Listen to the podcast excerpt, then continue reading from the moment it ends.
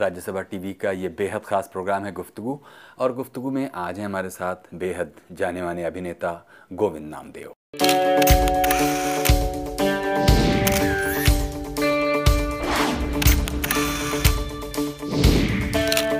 गोविंद नामदेव, एक मशहूर अभिनेता।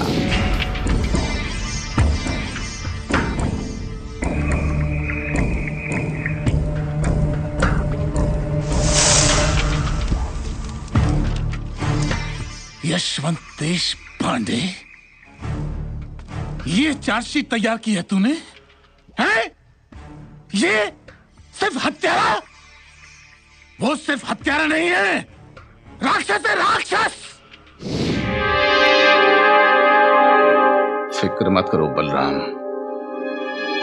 अब मैं बहुत जल्द ऐसी चाल चलूँगा कि सत्ता हमारे हाथ में होगी। तीन सितंबर 1950 को सागर मध्य प्रदेश में जन्मे गोविंद नामदेव बचपन से ही हर चीज़ में अव्वल रहना चाहते थे। पढ़ाई में होशियार गोविंद जब छठी कक्षा में थे, तब उन पर गांधी जी की आत्मकथा का गहरा असर पड़ा। गांधी जी और कई दूसरी बड़ी हस्तियों से प्रभावित गोविंद नामदेव ने ठान लिया कि उन्हें भी बड़ा बनना है और हर फ़ील्ड में आगे रहना है। ये इरादा उन्हें जल्द ही दिल्ली ले आया, क्योंकि उनके बालमन में कहीं ये बात आई कि हर बड़ा आदमी दिल्ली में ही बड़ा होता है। दिल्ली में नेशनल स्कूल ऑफ़ ड्रामा की स्कॉलरशिप के एक विज्ञापन पर उनकी नज़र पड़ी, जिसके लिए फ़ौरन उन्होंने अप्लाई कर दिया। स्कॉलरशिप के लिए गोविंद नामदेव का चयन तो हुआ, लेकिन उनके रास्ते में रोड़ा बनी भाषा।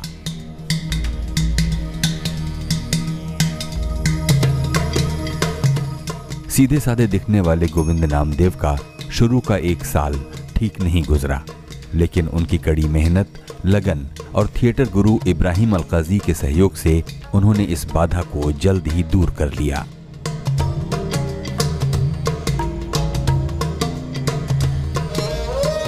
एनएसडी से निकलने के बाद गोविंद नामदेव ने मुंबई में फ़िल्मों का रुख करने के बजाय एनएसडी रेपर्टरी कंपनी में ही जाने का फैसला लिया। यहाँ उन्होंने अपने अभिनय को निखारने पर कड़ी मेहनत की और कई यादगार नाटक किए।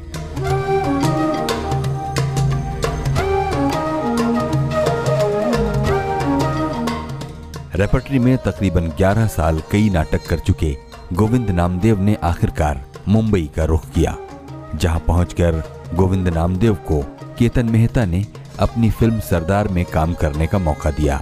जो कि उनकी ज़िंदगी की पहली फीचर फ़िल्म साबित हुई। आपसे मिलना चाहते हैं। कहाँ ठहरे हैं? वो दिल्ली के बहुत ही घटिया होटल में। उनके सेक्रेटरी ने मुझे फ़ोन किया था। वो हिंदू है गुजराती। ए फूलन! आजा आजा निकलो बाहर। अरे आजा तुझे तो हम दूर ही से सूंघ लेते हैं। इसके बाद शोला और शबनम बैंडेड क्वीन जैसी फ़िल्में उनकी झोली में आती गईं और इस तरह शुरू हो गया। गोविंद नामदेव का फिल्मी सफ़र अरे विक्रम को तो हमने खत्म कर दो है। जयमान सिंह भी जाएगा तेरी वजह से। मध्यम वर्गीय परिवार में जन्मे गोविंद नामदेव तकरीबन 41 फ़िल्मों में काम कर चुके हैं। जाके बोला अपने हाजी सेठ को अगर मेरा एक भी आदमी फौज के हाथों मारा गया ना तो मैं तुम सबको तुम्हारे सारे धंधों को बर्बाद कर देगा। ऐसा मत बोलो किरण भाई। जितनी जल्दी हो सकेगा मैं आपका माल पहुँचा दूँगा। हाँ। मैं जबान देता हूँ। जबान देता है? सोच ले। क्योंकि एक बार जबान देने के बाद अगर कल को कुछ हो गया ना तो मैं तेरी जबान खींच लूँगा। मैं तेरी जबान खींच लूँगा। फिर तू किसी को जान तो दे पाएगा, लेकिन जबान नहीं दे पाएगा। वो क्रिश्चियन छोकरी पीताम्बर जालान के घर की बहू, कभी नहीं बन सका। ये तो देवी माँ की कृपा है कि भैरव सिंह ने इसे स्टेशन पर देख लिया और ज़बरदस्ती उठाकर यहाँ ले आया। वरना मैं तो कहीं मुँह दिखाने के लायक भी नहीं रहता। 2012 में आई फ़िल्म ओ माई गॉड में उनके किरदार सिद्धेश्वर महाराज ने दर्शकों को बहुत एंटरटेन किया। तेरे सक्षम में पाप के लिए दंड मिलेगा तुझे।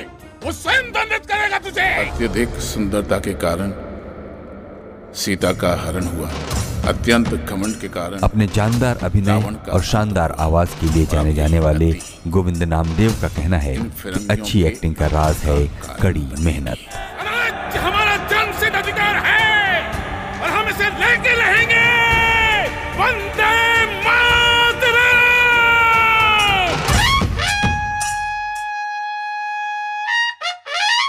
बहुत बहुत स्वागत है गोविंद जी प्रोग्राम में। Thank you very much Sagar में आपका बचपन गुजरा। वहीं पैदा हुआ। वहीं आप पैदा हुए सागर मध्य प्रदेश में। जी। फिर वो क्या सरकमस्टांसेस थे जो आपको दिल्ली लाए? और वो क्या शुरुआती रुझान थे जिन्होंने आपके अंदर थिएटर या कला के प्रति कोई शौक पैदा किया होगा? बचपन से मुझे अव्वल रहने का एक बड़ा जज्बा था। हर चीज़ में मुझे आगे रहना चाहिए। हर चीज़ में फ़र्स्ट रहना चाहिए मुझे। सो अ, पढ़ाई में भी उसी तरह से मैं मेहनत करके अव्वल आता था। उसके बाद चाहे गुल्ली डंडा हो चाहे वो कंचे खेलना हो चाहे पतंगबाजी हो चाहे स्पोर्ट्स में रनिंग हो गोला फेंक कि तो जो जो अ, ये अ, मेरे खेल थे उनमें मैं प्रैक्टिस करके अच्छा, जैसे गुल्ली डंडा है जब तक लास्ट मैदान के बिल्कुल लास्ट तक गुल्ली ना जाए तब तक मैं उसमें लगा रहता था कि जानी चाहिए जाने चाहिए। हाँ और यारों की पदाई भी होती रहनी चाहिए। हाँ वो होती थी हाँ। और फिर मेरे लिए तालियाँ बजती थी। तो तब तक मैं अभ्यास करता रहता था तो ये धुन सवार थी। ये बहुत इम्पोर्टेंट बात है। अ, धुन सवार थी कि मुझे गुल्ली डंडा में भी फ़र्स्ट आना है। कंचे कंचे में भी बिल्कुल उसी जगह लगनी चाहिए। तो उसकी भी प्रैक्टिस करता रहता था। इसी से रनिंग सुबह सुबह उठ के रनिंग के लिए जब तक मैं मुझे अव्वल आना ही है चाहे कुछ भी हो जाए। सो ये धुन सवार थी। इसी धुन सवार इसी धुन के चलते मैं मुझे जो एक अप्लॉज मिलता था जो लोगों की तारीफ़ें मिलती थी मैं बहुत दिल खुश होता था। पेरेंट्स से वाहवाही मिलती थी। पेरेंट्स से ज़्यादा प्यार मिलता था आशीर्वाद मिलता था जो मैं चाहता था वो पेरेंट्स करते थे फिर। तो ये बहुत अच्छी स्थिति थी उस समय तो उस टाइम में। इस दौरान मुझे महात्मा गांधी की आत्मकथा पढ़ने का मौका मिला। जब मैंने उनकी आत्मकथा पढ़ी तो मैं बड़ा दंग सा रह गया। उस समय मेरी छठी क्लास में पढ़ता था मैं। पांचवी क्लास में एक लेसन था उसमें, बहुत थोड़ा सा पोर्शन था गांधी जी की आत्मकथा का, सत्य के प्रयोग। उसके बाद जब मैंने उनकी पूरी आत्मकथा पढ़ी तो मुझे लगा कि ये कैसे व्यक्ति थे। उनको पढ़ने के बाद मेरी रुचि फिर और आत्मकथाओं को पढ़ने की हुई। तो उस टाइम में नेताजी सुभाष चंद्र बोस उनकी जीवनी जीवन के बारे में पढ़ा। सरोजनी नायडू के जीवन के बारे में पढ़ा।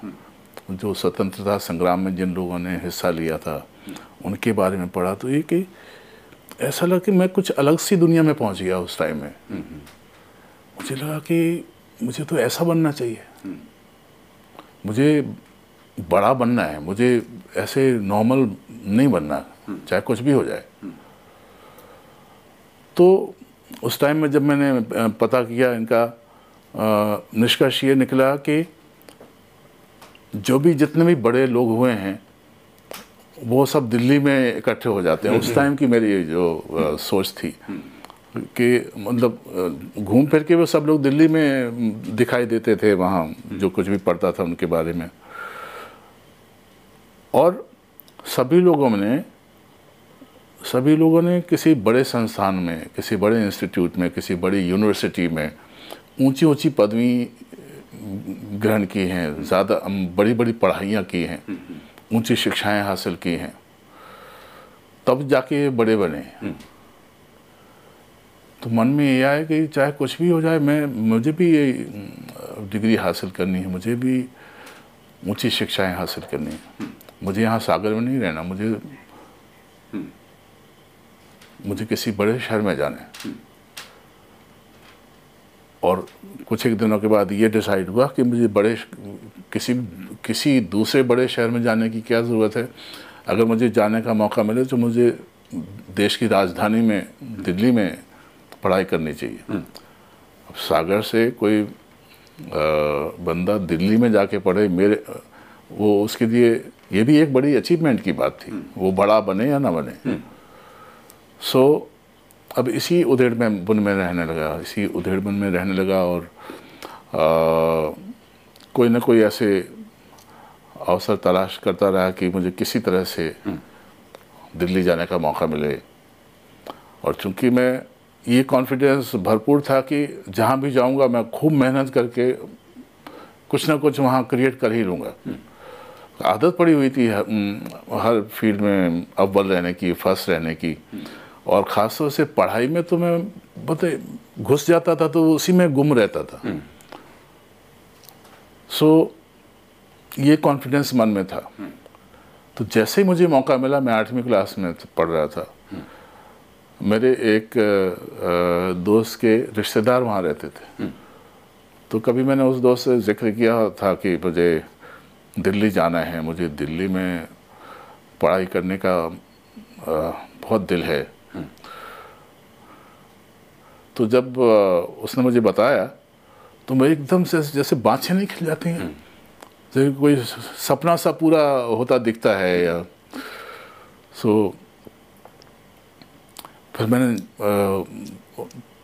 थोड़ा इंटरेस्ट लेके उनके बारे में उनसे पूछा, फिर धीरे धीरे करके उससे उनका एड्रेस लिया।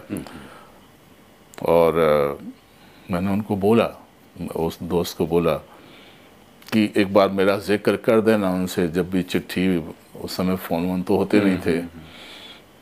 तो फ़ोन होते थे तो वैसे ट्रंक कॉल किया जाता था।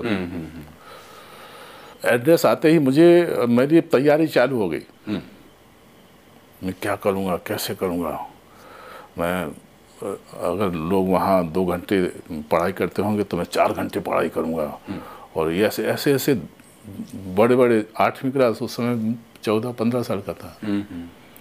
सो ऐसे लगातार विचार बनते रहे प्रोग्राम बनते रहे योजनाएँ बनती रहीं। और फाइनली मैंने कहा कि अभी अब, अब मेरा मन ही ना लगे तो तकरीबन तीन चार महीने हुए थे आठवीं क्लास को मतलब आठवीं क्लास में। तो फिर मैंने डिसाइड किया कि नहीं मुझे पेरेंट्स से बात करनी पड़ेगी अभी मैं यहाँ नहीं रुक सकता। तो मैं एक शाम को मैंने माँ से कहा कि ऐसे ऐसे है मेरे पास देखो ये एड्रेस है। और मुझे वहाँ पढ़ना है मुझे वहाँ अव्वल आना है। तो वो तो, तो सीधे साधे हमारे पेरेंट्स तो वहाँ कैसे जाओगे तुम? वहाँ उनसे बात कर ली है? तो मैंने कहा हाँ बात हो गई है। आपने कहा सीधे साधे पेरेंट्स मतलब आपके पेरेंट्स क्या करते थे? आपके फादर क्या करते थे? मैं हमारे घर में ये जो भगवान की पोशाकें बनती हैं तो मेरे पिताजी वो पोशाकें बनाया करते थे। बनाते थे या उसका व्यापार करते थे? बनाते थे। बनाते थे। यानी उसी उसकी कटिंग हाँ डिज़ाइन डिज़ाइन मंदिर जाते थे मूर्तियों की वो मेज़रमेंट लेते थे और उस हिसाब से उसको डिज़ाइन करके बनाते थे। तो ये आपके पिता ने ही इस काम को शुरू किया होगा या उनके भी पिता ये क्या नहीं हमारे ये ट्रेडिशनल है। हाँ हाँ। तो इस तरह से इस काम को क्या पेशे के रूप में क्या कहा जाता होगा? वैसे तो हम सब टेलर ही हुआ करते थे। हाँ हाँ। लेकिन चूँकि ये स्पेसिफिकली ये वाला काम करते थे तो हमारे पिताजी हमारे पिताजी के पिताजी वो सब ये करते हुए चले आ रहे थे। और आप लोग कितने भाई बहन हैं? हाँ हम लोग आ, एक दर्जन लोग थे। छः भाई चार बहनें और पेरेंट्स। आप क्या नंबर पे? आ, मैं था एक दो तीन चार चौथे नंबर पर। चौथे नंबर पे। हाँ हाँ। तो इस तरह से तो लेकिन अभी अभी थोड़ा सा मुझे बताइए मुझे बहुत दिलचस्प लगा ये जो पेशा आपके पिता का है अच्छा। क्योंकि वो बड़ा रंगीन माहौल में आपका बचपन गुजर रहा होगा। तो कभी इस तरह के वस्त्रों इस तरह के डिज़ाइन और रंगों के प्रति खुद आपका आकर्षण नहीं हुआ कि इसी काम में आप भी आगे बहुत इंटरेस्ट था मुझे वो क्योंकि वो क्रिएटिव क्रिएट करते थे। जैसे वहाँ बड़े बड़े मंदिर हैं एक बांधकपुर का मंदिर है बड़ा फ़ेमस मंदिर है। और वहाँ इतनी भीड़ अपार भीड़ होती है वहाँ पर। तो वहाँ जाके स्पेशल ट्रीटमेंट मिलना हमें मंदिर के अंदर तक ले जाना मूर्तियों के पास तक जाना और फिर पिताजी इतने पोर्शन का अलग मेज़रमेंट ले रहे हैं इतने अलग क्योंकि मूर्तियाँ तो वो फिक्स होती हैं पत्थर की होती हैं। तो फिर करके उसके बाद फिर वो डिज़ाइन करते थे पेपर के ऊपर वो। चेपियाँ चिपका के ये कलर यहाँ अच्छा लगेगा ये कलर यहाँ अच्छा लगेगा ये कलर गले में अच्छा लगेगा। ये सब डिज़ाइन करते थे तो मुझे बहुत अच्छा लगता था बहुत भाता था। सो मैंने भी शुरू कर दिया था उनके साथ कर ये इस तरह का काम करना। आपके भाइयों में से किसी ने उसको आगे बढ़ाया? हम सभी भाई करते थे लेकिन वो तब तक था जब तक आप सीख रहे हैं। क्या बचपन में क्या खेलने वेलने की बहुत आदत रहती है बच्चों की। काम वाम में नहीं मन लगता है। सो जब तक ज़बरदस्ती बिठाया गया हम सब लोगों ने सीखा जिसका इंटरेस्ट हुआ उसने थोड़ा सा आगे बढ़ाया। सो so, मेरे एक भाई थे जिन्होंने ये काम आगे बढ़ाया। हाँ हाँ वो सबसे बड़े वाले? वो सबसे बड़े वाले। अच्छा वो अभी ये काम करते हैं? नहीं वो पता नहीं किस वजह से अभी वो अ, वो काम नहीं करते। इस तरह से आपके परिवार में क्या ये काम खत्म हो गया?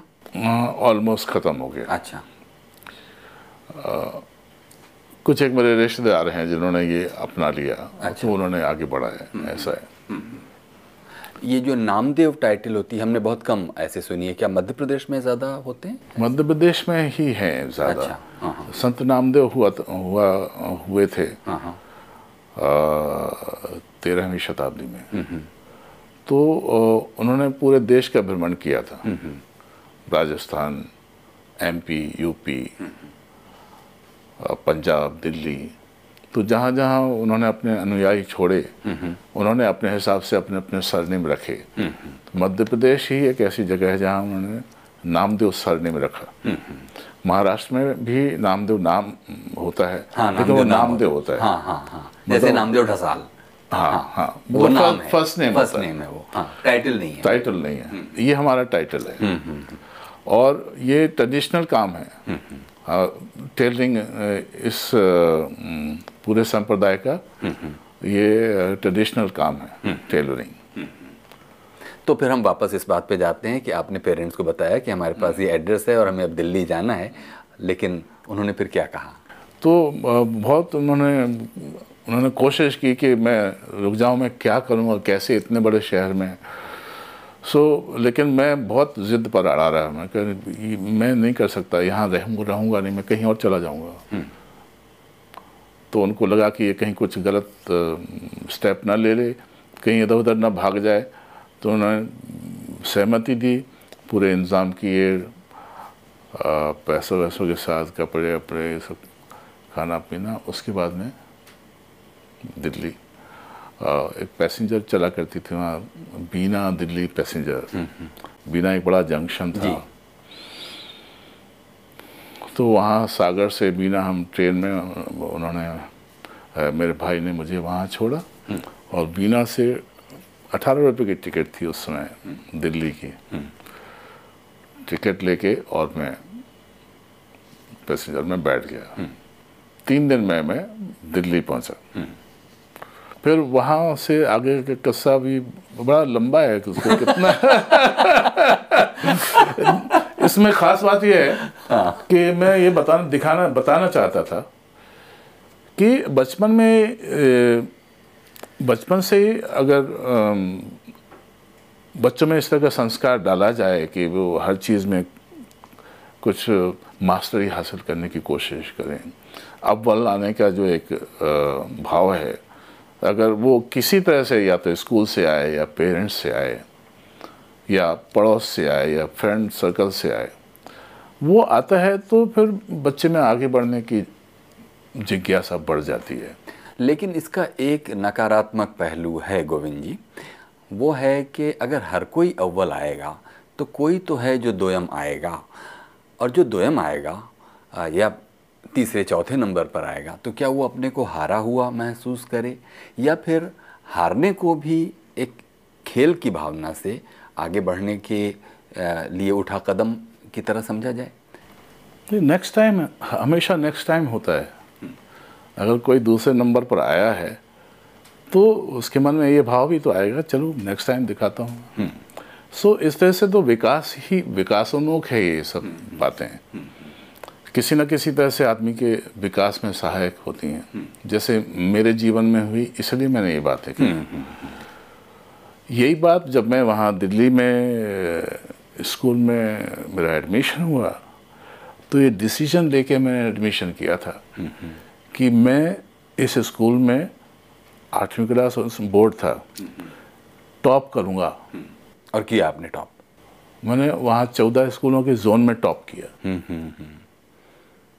सो इतना डिसी इतना डिसिसिव था उस समय में।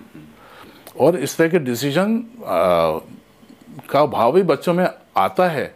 सिर्फ़ उनको करेक्ट चैनलाइज करने की ज़रूरत होती है। हर बच्चे में ये भाव होता है। अब पेरेंट्स और स्कूल में कितना उभारा जाता है ये एक मतलब सोच सोचने की बात है। ये इस पर डिपेंड करता है। तो अब हम एक बार फिर से दिल्ली आने के बाद एन एस डी पहुँचने के सफ़र को थोड़ा स्केची तौर पर अगर देखें तो वो क्या है कि आए तो थे आप गांधी जी के सत्य के प्रयोग पढ़ने के बाद और दूसरे आ, जो महान विभूतियाँ थीं बड़ा आदमी बड़ा बनने आदमी बनने के लिए जिसके लिए दिल्ली ही एक बड़ा केंद्र हो सकता था और आप यहाँ आ गए थे। वो क्या सरकमस्टांसेस थे कि आप नाटक और नाटक में भी नाटक के सबसे बड़े स्कूल में दाखिल हुए? आठवीं क्लास करने के बाद नाइन्थ में यहीं राउस एवेन्यू स्कूल है वहाँ मैंने दाखिला लिया। आईटीओ के पास जो आ, जी मेट्रो ये क्या मेट्रो बोल रहा हूँ? Minto Bridge Minto Minto Bridge. के हाँ, पास। जी। वहाँ पढ़ाई की। वो मेरा तीन साल जो थे ना नौवीं दसवीं ग्यारहवीं तो गोल्डन टाइम था मेरा। सीखने का गोल्डन टाइम वहाँ रहते हुए जैसे कि मेरी आदत थी। स्पोर्ट्स में भी घुसे हुए हैं वहाँ भी मेहनत लगे हुए हैं पढ़ाई में भी। और वहाँ पर एयरफोर्स की एनसीसी थी। एयरफोर्स विंग की एनसीसी थी। उसमें भर्ती हो गया। और अपने प्रैक्टिस के चलते अभ्यासों का मतलब खजाना था मैं अभ्यासों के बगैर रह नहीं सकता था। कुछ ना कुछ कुछ ना कुछ अभ्यास लगे रहते थे मेरे। सो so, कैसे एक वो जो हमको सिखाने आते थे किस तरह से वो आवाज़ें लगा के बिल्कुल चौकन्ना कर देते थे कैडेट्स को वैसी आवाज़ें निकालना अकेले में ऐसी निकलनी चाहिए मुझे। मुझे ऑर्डर करना ही चाहिए। So, मतलब ऐसे ऐसे प्रैक्टिसें करता रहता था। सो so, uh, और इसका रिज़ल्ट आता ही आता था। और जब uh, जैसे वो जो um, uh, जो सिखाने वाले हैं उनको थोड़ा लेट हो रहा है तो मैं अपनी तरफ़ से उनको सभी बच्चों को परेड कराना शुरू कर देता। और फिर उसी तरह से आवाज़ें उनकी नकल करके और तो उसने एक दो बार देखा तो उसने कहा चलो तुम ही कराओ। और फिर धीरे धीरे ये हो गया कि वो बैठे रहते थे मैं कराता था पूरी। So within one year उन्होंने मुझे सर्जेंट बना दिया कैडेट सर्जेंट इसी तरह से एक रेड क्रॉस का विंग भी था। उसमें मुझे काउंसलर बना दिया गया। स्काउट एंड गाइड का मैं मेंबर था। और जो स्कूल का कल्चरल विंग था उसका मुझे प्रेसिडेंट बना दिया गया क्योंकि मैं कल्चर में भी कल्चर में गाना गाना कविताएँ कविता वाचन करना कुछ कविताएँ अपने ढंग से उस समय जिस सोच के साथ लिख लिख सकता है एक बच्चा कविताएँ वो लिखता फिर ड्रामे बनाता वो ड्रामे बना के चार पाँच बच्चों को लेके कर उसको ड्रामा करता। सो इस तरह की कल्चरल एक्टिविटीज़ की वजह से उन्होंने फिर मुझे उसके विंग का प्रेसिडेंट बना दिया। जो भी प्रोग्राम होना होता जो भी कल्चरल एक्टिविटीज़ होनी होती सब मेरे कंधों पर। मैं उसको डिज़ाइन करता था कि ये होगा ये होगा ये अनाउंस कर दो जो जो पार्टिसिपेट करना चाहते हैं। तो इस तरह से काफ़ी इंटरेस्टिंग रहा वो मेरा स्कूल का। उसके बाद मुझे रेड क्रॉस उसमें दिल्ली से चार स्टूडेंट्स जाने थे। शिमला में उसका एक बड़ा कैंप लगने वाला था नेशनल कैंप तो फिर मुझे इन्हीं बिना पर मुझे दिल्ली से दिल्ली टीम में सेलेक्ट किया गया। चार बच्चे गए फिर मुझे उस टीम का लीडर बना दिया गया। मतलब ऐसी ऐसी चीज़ें मेरे जीवन में होती रही उस टाइम में। और ऐसा ऐसा करके मैंने ग्यारहवीं क्लास पास की। उस समय हायर सेकेंडरी हुआ करती थी आजकल इंटर ट्वेल्थ होती है टेन प्लस टू है। तो वो भी मैंने फ़र्स्ट डिवीज़न से पास की। उसके बाद थोड़ी सी असुविधा हो रही थी जहाँ मैं रहता था। कॉलेज में मुझे ग्रेजुएशन करना ही करना था। ये मेरा कहाँ रहते थे? अ, मैं दो तीन जगह रहा। उन्हीं के साथ में बना रहा। अ, साहिबाबाद लोधी रोड और यहाँ आईटीयू अच्छा। चूँकि आईटीयू में रहता था तो इस वजह से हमने राउजेवनी में एडमिशन लिया उसके बाद शिफ्ट हो गए जगह। तो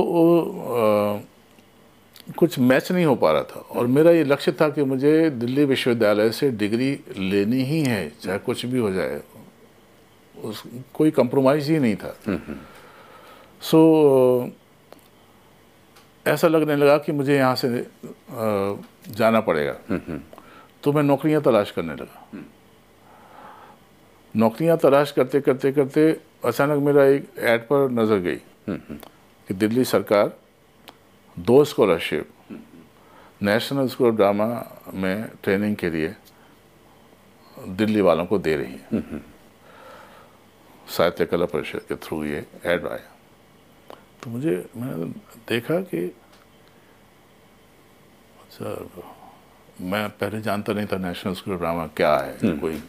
मुझे लगा कि शायद कोई सरकारी संस्थान है यहाँ पर एक्टिंग वगैरह सिखा के और फिर जो भी सरकारी योजनाएँ हैं उनको आगे बढ़ाने के लिए कोई प्रोग्राम तैयार करते हैं जैसे कि सॉन्ग एंड ड्रामा डिवीज़न जैसे होता है। और उसमें ढाई सौ रुपये की स्कॉलरशिप थी। तो मुझे लगा कि अगर मैं ये कर लूँ अगर मुझे ये मिल जाए तो मैं अपना ग्रेजुएशन भी कर लूँगा और ये ट्रेनिंग भी हो जाएगी। और बैकग्राउंड मेरा उस तरह का था ही बहुत ही कल्चरल कल्चरली कल्चरली बहुत एक्टिव था मैं। सो मैं एनएसडी गया और वहाँ से फॉर्म ले लिया। फॉर्म ले लिया भर दिया जो जो रिक्वायरमेंट थी वो सब हमने स्कूल से पूरी कर दी सर्टिफिकेट्स वगैरह बहुत सारे थे। और स्पोर्ट्स के भी और ये भी और वो भी और कल्चरल एक्टिविटीज़ में डिबेट के ये वो सब लगा दिए उसमें। इंटरव्यू कॉल आ गया। और तकरीबन साठ बासठ कैंडिडेट्स थे। तो मैं तो बहुत सीधा ही सादा था लेकिन वो कॉन्फिडेंस से भरा हुआ था। सो इंटरव्यू हुआ और नेक्स्ट डे मेरे टेलीग्राम आ गया we are selected for the training National School of Drama तो इस तरह से मैं बाई चांस इस तरह से आ गए कभी मैंने सोच के नहीं आया। सो वो रास्ता मुझे मिल गया यहाँ एन में आने। एन में आने के बाद देखा कि यार ये तो हम किसी कि इंटरनेशनल लेवल के इंटरनेशनल फेम के इंस्टीट्यूट में आ गया सो so, चूँकि उतना अ, लोगों ने प्रतिभा देखी मुझे एहसास नहीं था तो इस तरह से मैं आ गया फिर वहाँ से फिर वही सिलसिला रहा। फिर आपने जो जो इरादा ये था कि यहाँ से स्कॉलरशिप ले लेंगे और ये तो ट्रेनिंग हो ही जाएगी लेकिन साथ में दिल्ली यूनिवर्सिटी से ग्रेजुएशन करेंगे तो उसका क्या हुआ? वो तो था ही।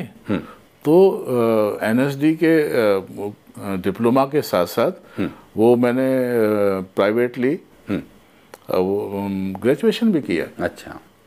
तो एनएसडी निकलते निकलते मुझे वो डिग्री भी मिल गई और एनएसडी का तीन डिप्लोमा भी का मिल डिप्लोमा भी मिल गया। सो किया वो हालाँकि उसको करने का सिर्फ़ एग्जिट पूरी करने वाला मामला हुआ उससे कुछ मिला होना तो था नहीं। मतलब दिल्ली यूनिवर्सिटी की डिग्री बाद में तो आपके किसी काम नहीं आई। ग्रेजुएट होना इम्पोर्टेंट है किसी की किसी भी किसी की भी लाइफ में। अदरवाइज़ आप ऐसा लगता है कि आप अनएजुकेटेड हैं। तो उसके लिए भी पढ़ाई के करने के बाद ही हमने एग्ज़ाम दिया उसी में तभी पास भी हुआ। और इसी की वजह से बहुत सारी चीज़ें ऐसी हुई जो लाइफ में बहुत इम्पोर्टेंट हैं। आपको एक अगर ग्रेजुएट तो आप वो कॉन्फिडेंस साथ में लेके चलते हैं।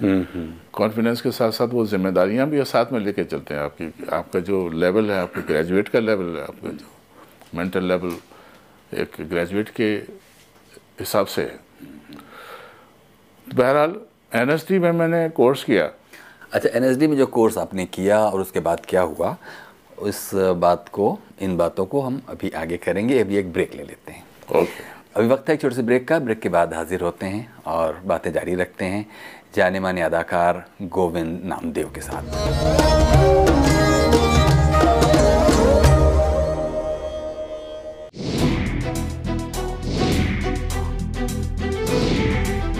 दिल से दिलों की बात।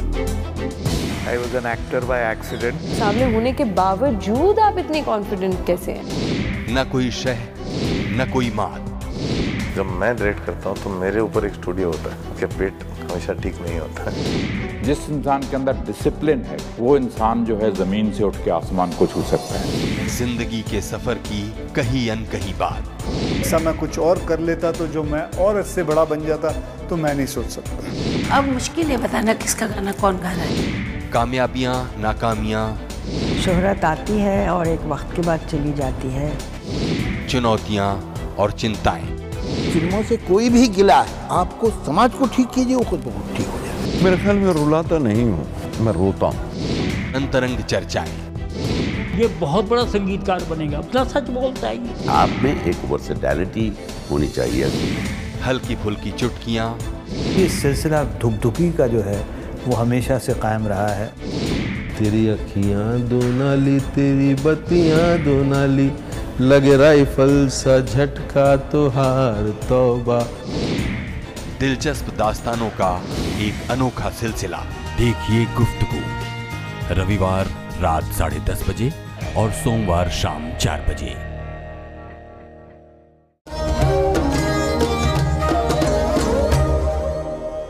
स्वागत है एक बार फिर से। प्रोग्राम है गुफ्तगू और गुफ्तगु में आज हैं आपके साथ आपके पसंदीदा अभिनेता गोविंद नामदेव।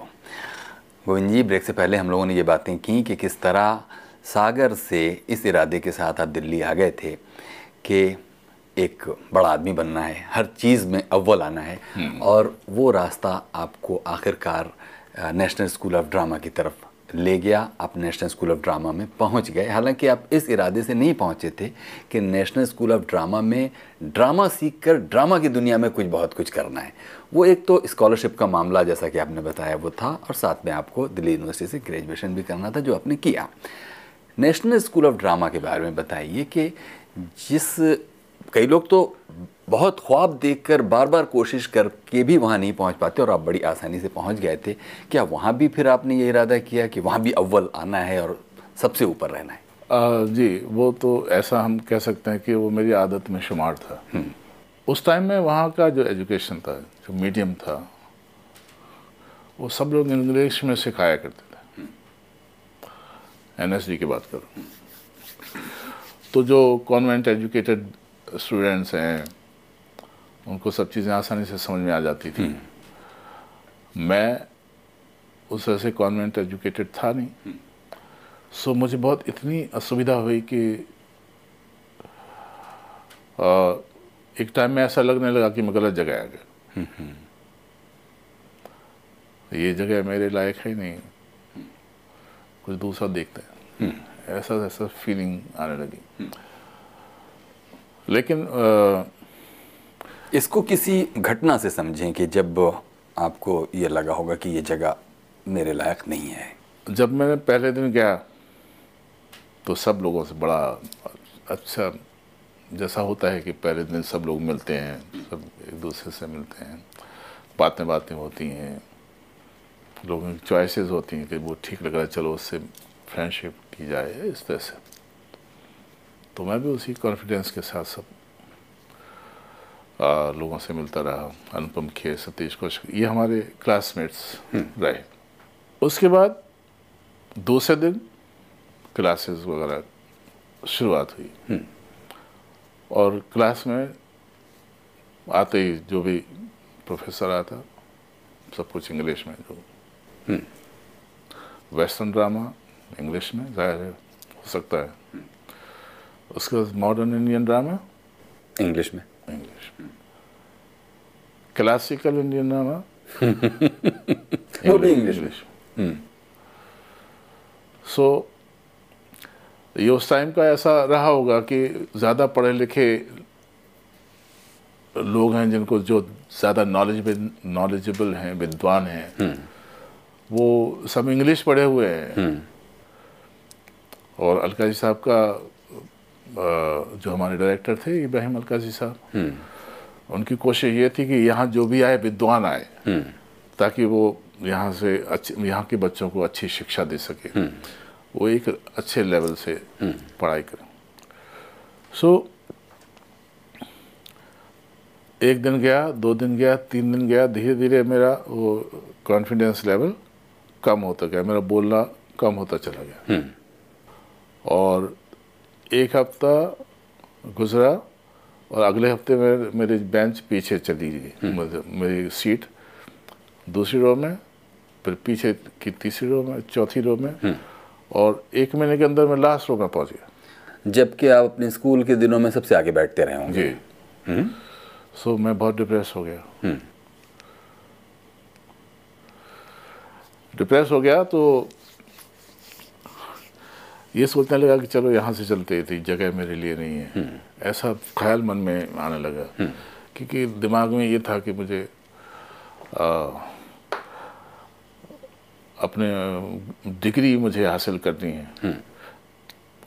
और यहाँ कंटिन्यू नहीं कर पाया तो मेरी डिग्री जाएगी। तो कहीं दूसरी जगह तलाश कर लेते हैं। सो ऐसे ख्याल मन में आने शुरू हो गए। और फिर धीरे धीरे क्या हुआ मेरी क्लास में बंक करना शुरू कर दिया। इस क्लास में नहीं गए उस क्लास में नहीं गए। तो ये खबर डायरेक्टर साहब के पास पहुँची। वो ऑब्ज़र्व करते रहे। और एक डेढ़ महीने के बाद आ, पता नहीं आपने वो इंस्टीट्यूट देखा है कि नहीं नेशनल स्कूल ड्रामा हाँ हाँ। गए जी। पूरी गैलरी है। जी। तो गैलरी के बीच में ही उनका केबिन है। तो मैं गैलरी में से निकल के बाहर जा ही रहा था कि पीछे से आवाज़ आई। भाई नाम दे तो मैं एकदम सक पका गया कि ये तो हमारे डायरेक्टर साहब की आवाज़ है। कम पीछे देखा। यस सर यस गया मैं उनके साथ। वो टूटी फूटी हिंदी में कम्युनिकेट करते थे जिनका ये प्रॉब्लम इंग्लिश का था उनके साथ। कम या मुझे चैम्बर में लेके गए। वाट हैपन तुम क्लास में क्यों नहीं आता? क्या हुआ है? यू आर सो ब्रिलियंट तुम्हारा मैंने रिकॉर्ड देखा। तो उन्होंने जैसे थोड़ा सा मुझे सहानुभूति के एक दो शब्द से मुझे मिले वो मैं एकदम रोना शुरू कर दिया। मैंने उनको बताया कि सर मुझे कुछ समझ में नहीं आता है आपकी क्लासेस। समझ में नहीं आता है तो मैं क्या करूँ? सब कुछ इंग्लिश में पढ़ाया जाता है मुझे इंग्लिश आती नहीं है। तो वो भी थोड़ा सोच विचार पड़ गया कि हाँ ये तो जेनविन प्रॉब्लम है वो तो कहा ओके ओके ठीक है डोंट क्या रोम उन्होंने अपने प्रोफेसर को बुलाया। तो उनको निभा जी थी जो क्लासिकल इंडियन ड्रामा सिखाती थी पढ़ाती थी। और उनको विशेष तौर पर उनको बताया कि ये बच्चा नहीं जानता इंग्लिश तो आप पढ़ाओगे उसको समझ में नहीं आएगा। हिंदी भी इस्तेमाल करो। वैसे ही जो भी टीचर्स थे उन सबको इंस्ट्रक्शंस दिए कि हिंदी मीडियम भी रखो। तभी इनको समझ में आएगा। तभी वो आगे कंटिन्यू कर पाएँगे। अदरवाइज़ देखो he is not attending the classes तो आ, ये सब समझा के उनको भेज दिया। फिर मुझे बैठाया कि लैंग्वेज मुझे ये बात ऐसी उनकी इस बात से मुझे चेंज ओवर देखिए अब उन्होंने बोला कि जहाँ तक लिटरेचर का सवाल है वहाँ लैंग्वेज चाहिए। लिटरेचर के अलावा जितनी क्लासेस हैं उनमें तो नहीं चाहिए लैंग्वेज जैसे योगा की क्लास है उस समय सोट फाइटिंग की भी क्लास हुआ करती थी। सोट फाइटिंग की क्लास है म्यूज़िक की क्लास है मेकअप की क्लास है डांस मूवमेंट्स की क्लास है। अगर ये पाँच क्लासेस हैं और जिस तरह का तुम्हारा मैंने रिकॉर्ड देखा है तुम इसमें क्यों नहीं प्रैक्टिस करके अपने आप को प्रूव करते?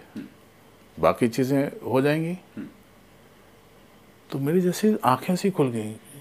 मैंने इस तरह क्यों नहीं सोचा? और उसके बाद उसके बाद एक एक करके योगा की क्लास में वो जो प्रैक्टिस का वो एकदम से वो आ गया वापस। तो योगा की खूब प्रैक्टिस की वॉइस एंड स्पीच की खूब प्रैक्टिस की डांस मूवमेंट की खूब प्रैक्टिस की सोर्ट फाइटिंग की खूब प्रैक्टिस की।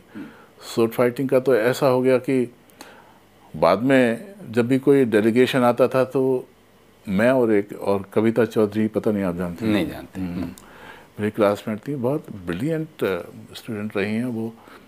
उड़ान नाम का एक सीरियल उन्होंने डायरेक्ट किया था। प्रोड्यूस भी किया था डायरेक्ट भी किया था। तो हम दोनों को खड़ा कर देते थे। तो हम लोग फाइट करते थे और दोनों हाथों की में तलवारें लेके फाइट किया करते थे। तो इतना ज़्यादा हो गया। धीरे धीरे करके धीरे धीरे करके इन सभी क्लासेस में मैं टॉप पर आ गया। तो पीछे की सीट से धीरे धीरे करके मैं आगे की रो में आ गया। और फिर सब लोग पहले मुझे चुप करा देते थे बोल नहीं सकता था हाई नोट पर बोलता था।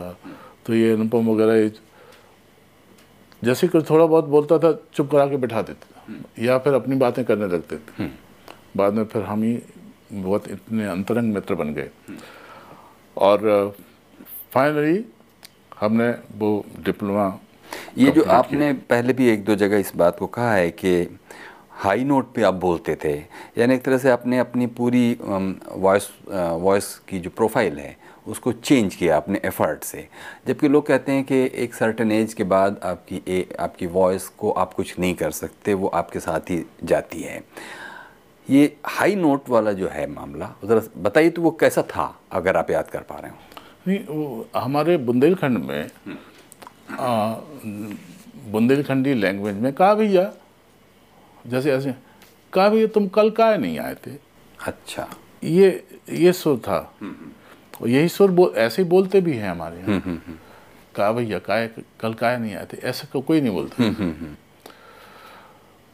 सो वही था। तो जैसे ये तो लेकिन लहजा मेरे ख्याल से ज़्यादा टोनेशन ज़्यादा हुआ। पिच में तो बहुत ज़्यादा फ़र्क नहीं। में सुर तो ऊपर है ना? है। फिर से का भैया? का भैया? हाँ। का भैया? ये ये तो नीचे का पिच है। वो ऊपर का है। सो और जैसे ही मैं बोलता था क्या है कौन बोल रहा है? ऐसे ऐसे चेहरे बनाते थे ये लोग। और जब हम डॉर्मेट्री में रहते थे तो बिल्कुल बोलने ही नहीं देते थे ये लोग। बाद में मज़ाक वजाक भी बनाने लगे। अच्छा। लेकिन धीरे धीरे हम जब जब ये इस तरह की चीज़ें शुरू हुई अलग अलग क्लासेस में जैसे जैसे मैं ऊपर आना शुरू हो गया तो फिर हमारा दोस्त आना चालू हो गया फिर अभी बहुत अच्छे मित्र हैं। डिप्लोमा किया मैं सेवेंटी एट में कंप्लीट हुआ। सब अपने दोस्तों ने अपने अपने प्रोग्राम बताए। मैं तो भैया मैं, मैं सीधा बम्बई जाऊँगा। वहाँ मेरे रिश्तेदार ये हैं वो है सतीश कौशिक सतीश कौशिक ने बोला मैं भी जाऊँगा।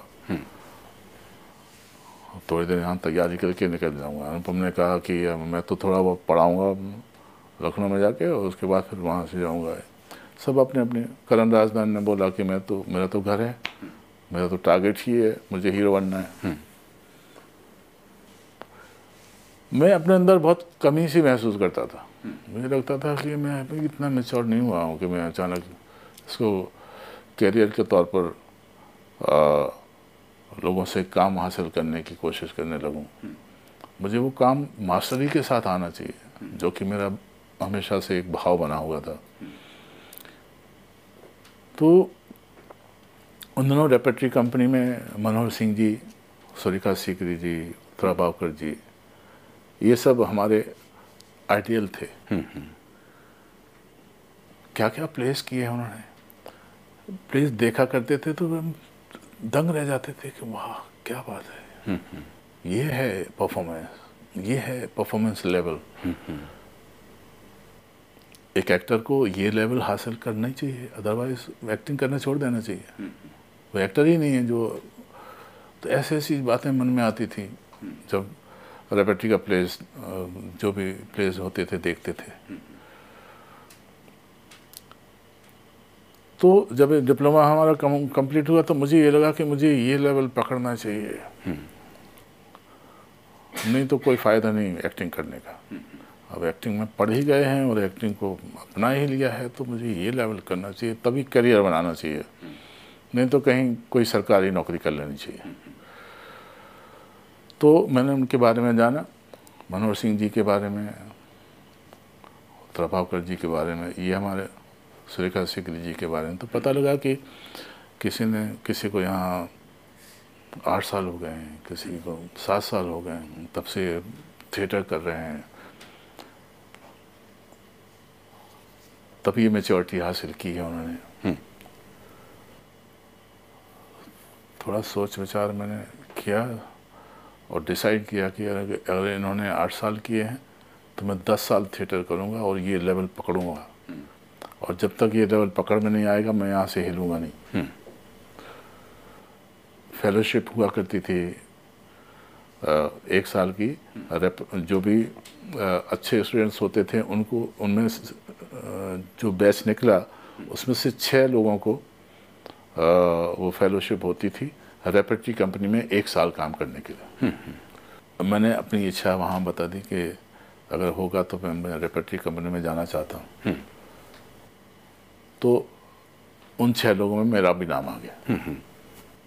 तो मैं रेपेटरी में एंटर हो गया।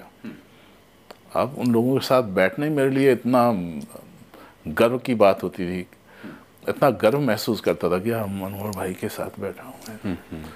सुरिका जी बैठे हुए हैं ऐसे। और उस रेपेटरी कंपनी को मैंने समझ लो जैसे मंदिर होता है मंदिर में जिस जिस भाव भक्ति भाव से एक भक्त जाता है और उस हिसाब से बना लिया मैंने। और हर समय अपने आप को उस लेवल तक कैसे पहुँचा जाए इसकी लिए जगह इसके लिए रास्ते तलाश करता रहा।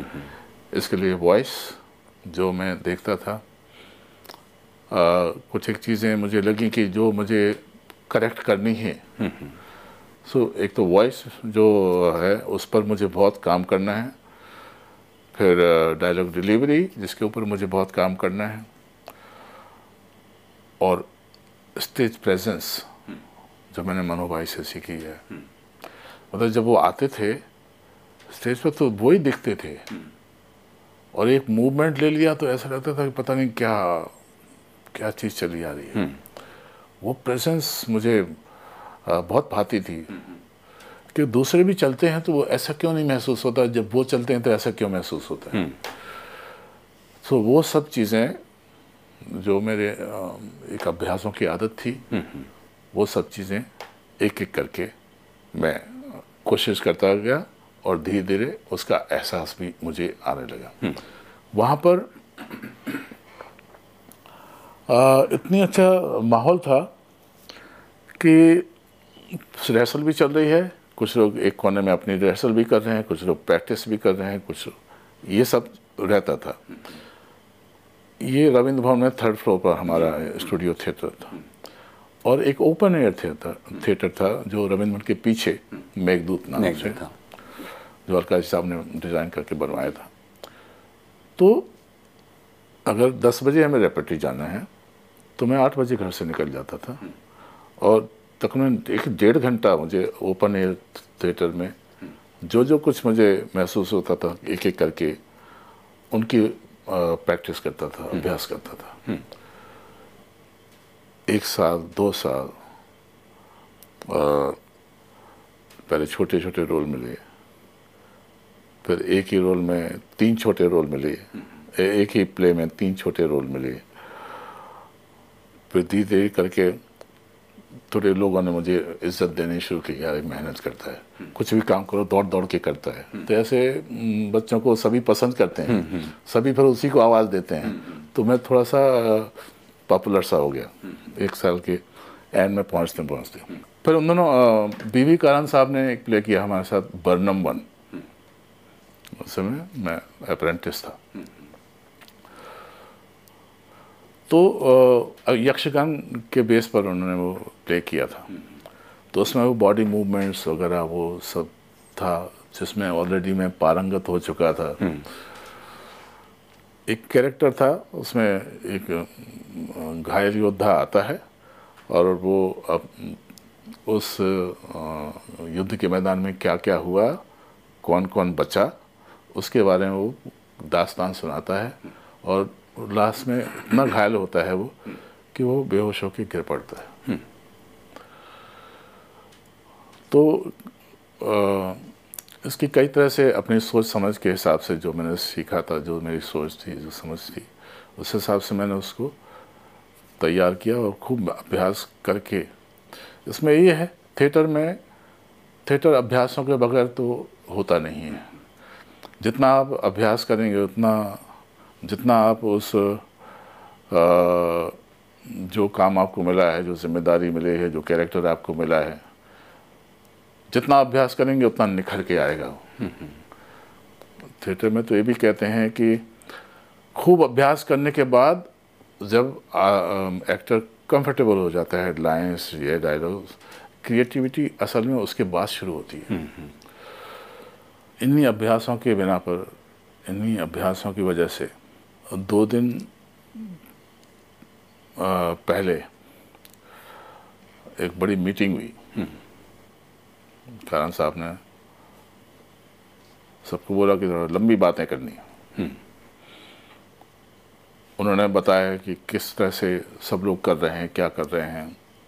उन्होंने कहा कि जो मैं चाह रहा था वैसा नहीं हो रहे जो इस यक्षगान शैली की जो जान है वो जो सोल है, आत्मा नहीं दिख रही है। सब कुछ दिख रहा है, सब कुछ अच्छा दिख रहा है। सिर्फ़ एक एक्टर है जिसने इस बात, इसको पकड़ा है। वो ये है, ये, नामदेव। उस समय तो सबसे छोटा ही था। और मैं तो अप्रेंटिस था, कोई हस्ती थी नहीं हमारी। तो ऐसा कहते ही मैं एकदम से चिंगारी सी, मुझे दौड़ गई। मुझे लगा कि, अरे वाह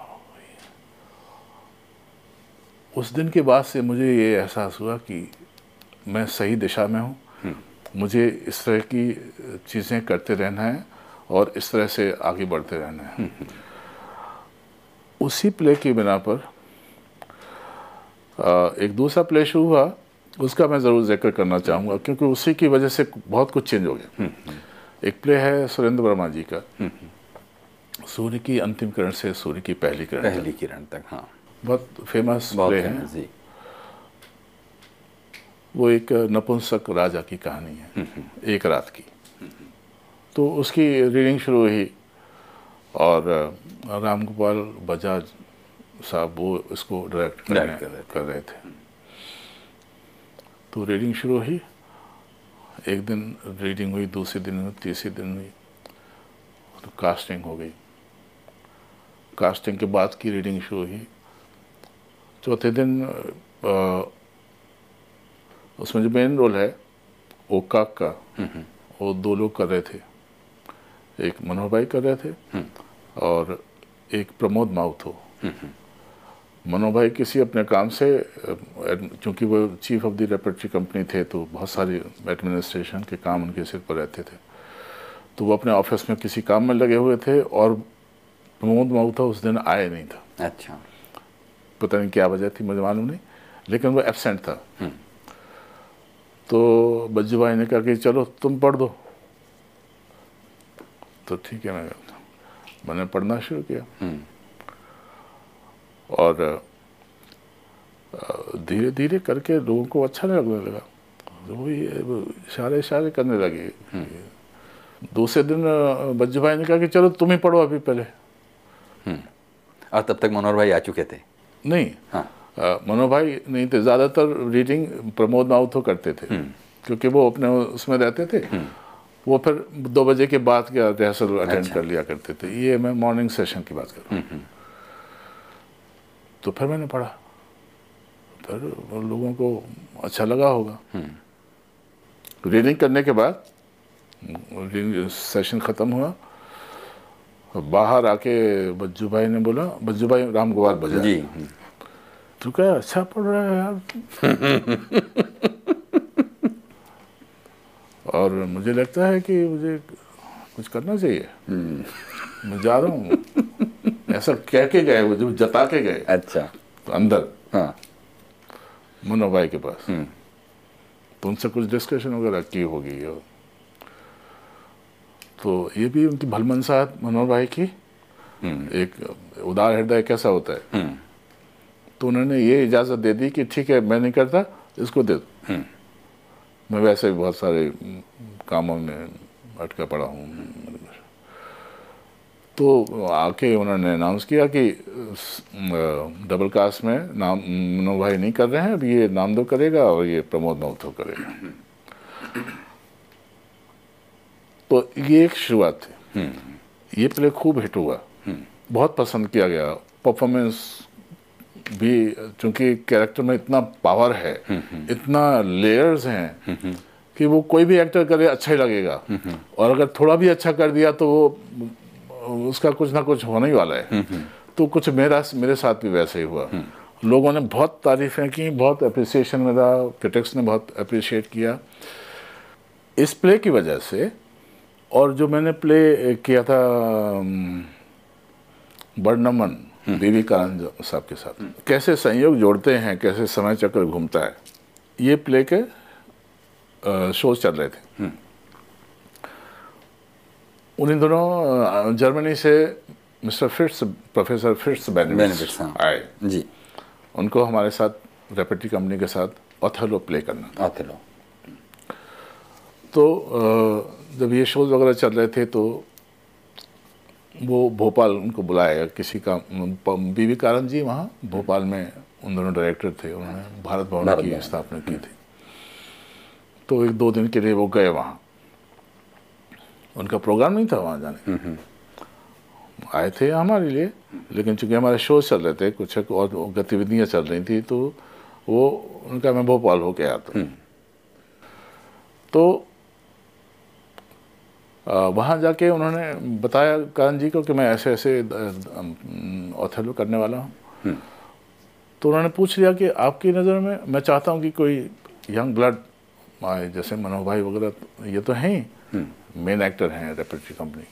अगर मैं किसी नए ब्लड को इंक्लूड करना चाहूँ तो आप क्या नाम सजेस्ट करो? तो उन्होंने मेरा नाम लिया। तो बोला अच्छा? हाँ। और इन दोनों हमारे शोज़ चल रहे थे। Okay okay. वो प्ले भी चल रहा है। मैं देखता हूँ। दो दिन के बाद वो आए वो प्ले प्ले देखने के लिए आए वो प्ले में मेरा परफॉर्मेंस देखा। और तब तक ये ऑलमोस्ट तय हो चुका था कि मनोहर भाई ओथेलो करेंगे और डेस्टिमोना का मुझे याद नहीं किसका। लेकिन मनोहर भाई ओथेलो करने वाले थे तो अ, ने अपनी बूथ देखने के बाद अपनी मंशा बता दी। मनोहर भाई को। उन्हीं से ही सब डिस्कस होता है कि मैं चाहता हूँ कि ये ओथेलो करे। तो बड़ी टेंशन सी फैल गई। हम्म, टेंशन किस किसमें फैल गई? मतलब क्योंकि ये तो नया लड़का है ओथेलो प्ले शेक्सपियर का प्ले है हम्म, कितना बड़ा एक कैरेक्टर है कितना बड़ा प्ले है और एक रेपेट्री है। ये- और ये इतना कॉम्प्लिकेटेड कैरेक्टर है कैसे करेगा ये वो? और इसके लिए तो कोई मनोहर भाई जैसे ही एक्टर चाहिए। वो ऑलरेडी एक बार कर भी चुके थे अलका साहब के साथ। लेकिन वो जिद पर अड़ गए। फ्रिट्स हाँ। तो फिर फाइनली फिर मनोहर भाई ने वो उदारता दिखाई और उन्होंने कहा चलो ठीक है करने दो उसको। तो इस तरह से फिर मुझे वो फिर से बैनवर्ड्स की डायरेक्शन में ओथेलो करने का मौका मिला। और इसकी वजह से मैं फिर रेपेट्री कंपनी का मेन एक्टर बन गया। और ये मेन एक्टर रहते हुए करीब आपने 10-11 साल रेपेटरी कंपनी में गुजारे। पूरे 11 साल। 11 साल पूरे आपने गुजारे। क्या वजह रही होगी कि फिर आप रेपेटरी कंपनी से आखिरकार? क्योंकि आप जितने शौक और जितने उत्साह के साथ उन दिनों को याद कर रहे हैं जिसमें आपने रेपेटरी कंपनी में भी अव्वल आने का अरमान पूरा किया और सब कुछ करके वहाँ दिखाया। सब कुछ वहाँ था। रेपेटरी कंपनी की सैलरी सिक्योरिटी भी थी नाम भी था। आगे से आगे लोग आपका नाम सजेस्ट कर रहे थे फ्रेंड्स इतनी दूर से आकर भी आपका नाम सजेस्ट करके गए यानी सब कुछ मिल रहा था। फिर आप बॉम्बे मिल रहा था और इसी लाइन में ये बात भी बता दूँ कि बर्लाइनर फेस्टिवल जो जर्मनी में होता है जहाँ बड़ी बड़ी नाटक मंडलियाँ जाके परफॉर्म करती हैं उसमें भारत को रिप्रेजेंट किया हमारे प्ले ने। अंधा युग हमने प्ले किया था। एम के राणा साहब ने डायरेक्ट किया था। उसमें मैंने अंध अश्वत्थामा का कैरेक्टर किया था जो मेन कैरेक्टर था। जी। सो इन ए वे भारत को रिप्रेजेंट किया हमने उस रेपेट्री कंपनी में रहते हुए। और वहाँ पर आठ मिनट का स्टैंडिंग ओवेशन हमको उस प्ले को मिला। तो ये अपने आप में बहुत बड़ी अचीवमेंट थी। इससे बड़ी अचीवमेंट मुझे आज तक महसूस ही नहीं हुई। मतलब लिटरली मैं आई वॉज़ क्राइंग आँसू आ गए मेरे। ये सब रहते हुए जब मुझे ये टच मुझे लगा कि हाँ अभी मैंने वो लेवल टच कर लिया अभी अंधा युग का आपने नाम लिया। जी। तो हम चाहेंगे क्योंकि अभी ये पूरा माहौल भी जो है थोड़ा युद्ध से हलचलों से आहटों से भरा हुआ है और बहुत से लोग युद्ध प्रेमी हो रहे हैं जबकि वो खुद नाटक युद्ध के विरुद्ध एक नाटक है। अगर आपको याद आता हो कुछ अश्वत्थामा के कुछ डायलॉग तो हमारे लिए अभी आप मतलब याद कीजिए। हम्म। और नहीं तो मेरे पास मैं दो तीन पेज अंधा युग से आपके लिए ले आया। देखिए इसमें से कुछ आपको याद आती हो कोई लाइन हमारे गॉड के कैसी मेमोरी है? मतलब आदमी जब मेमोरी में चला जाता है तो कैसा लगता है यार यही तो वो शब्द हैं जो मैंने इस तरह से बोले थे इस तरह से बोले थे और गॉड मेरे ख्याल से मैं एक चार लाइनें ठीक है। बोल देता हूँ लेकिन वो थोड़ा हैवी हैं। हाँ हाँ। युद्ध की विभीषिका के ऊपर ये प्ले है। कितना नुकसान होता है पूरी मानव सभ्यता का एक युद्ध होने की वजह से। उसके ऊपर ये प्ले है। अमर कृति है धर्मवीर भारती जी की। उसमें जब अश्वत्थामा के पिता को छल से जब मार दिया जाता है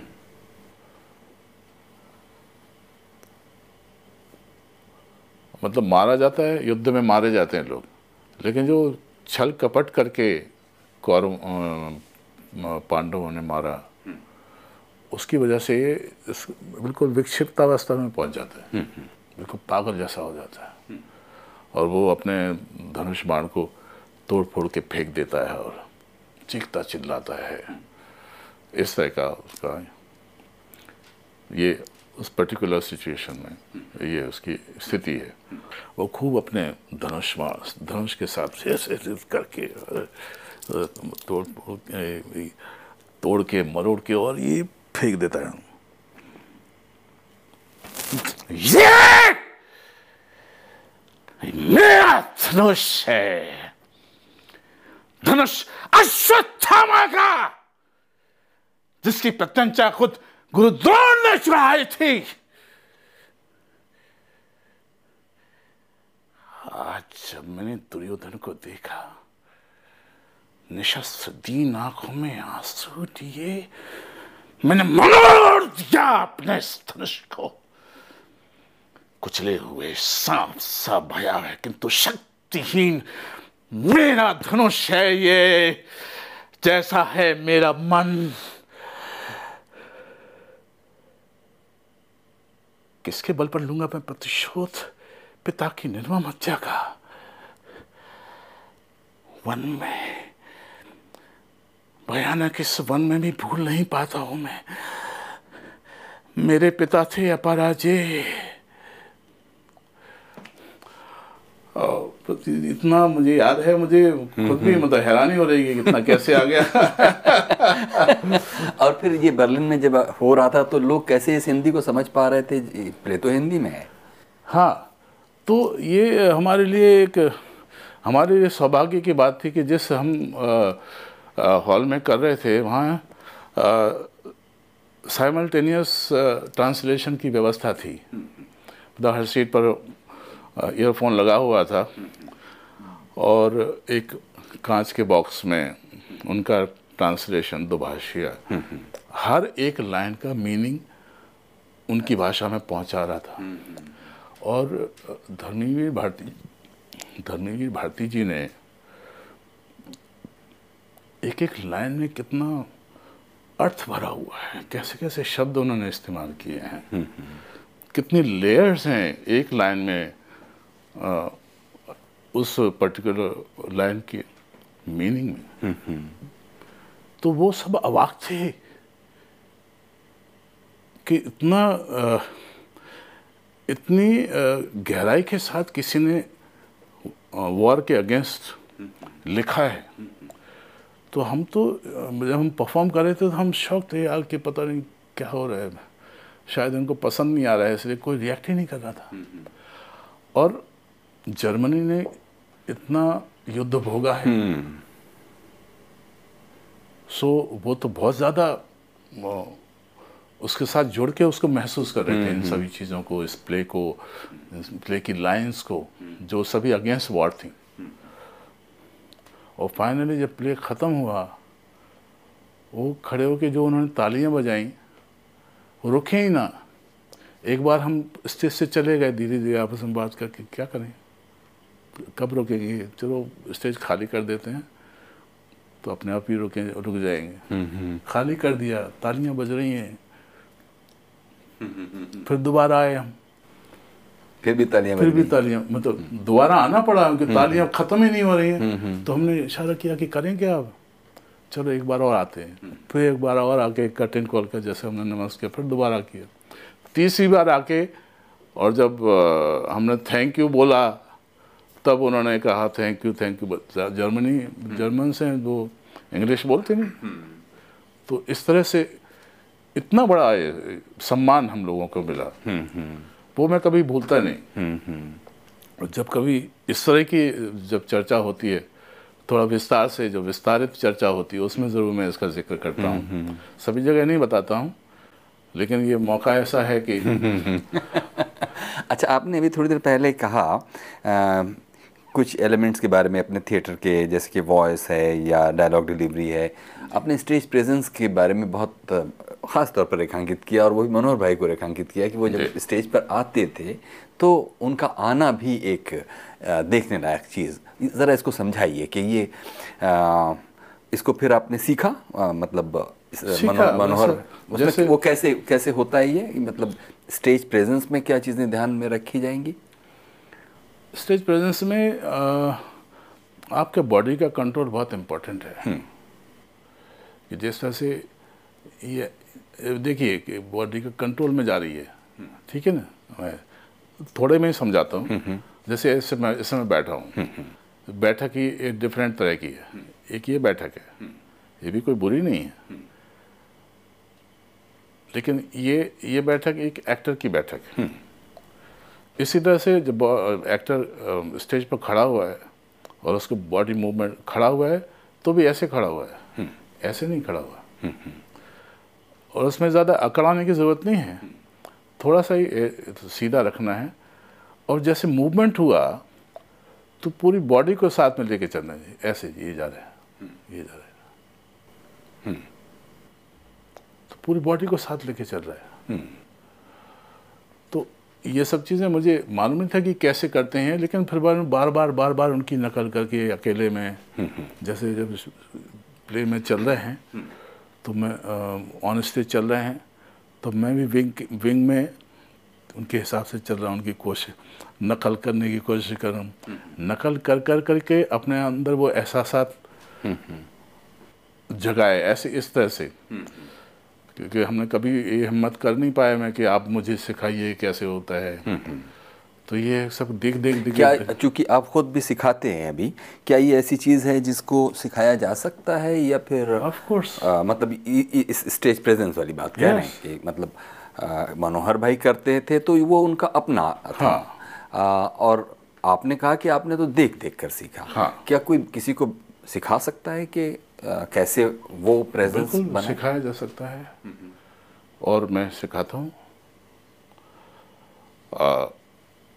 स्टेज प्रेजेंस खास तौर से। और इसके साथ साथ स्पीच वॉइस इमोशंस एक पूरा मैंने एक सिस्टम बनाया है। दस दिन का एक सिस्टम बनाया है जिसमें एक फाइननेस को कैसे टच कर सकता है एक्टर वो मैं सिखाता हूँ। उस फाइननेस को कैसे उस पहले वो फाइनेंस करके दिखाता हूँ।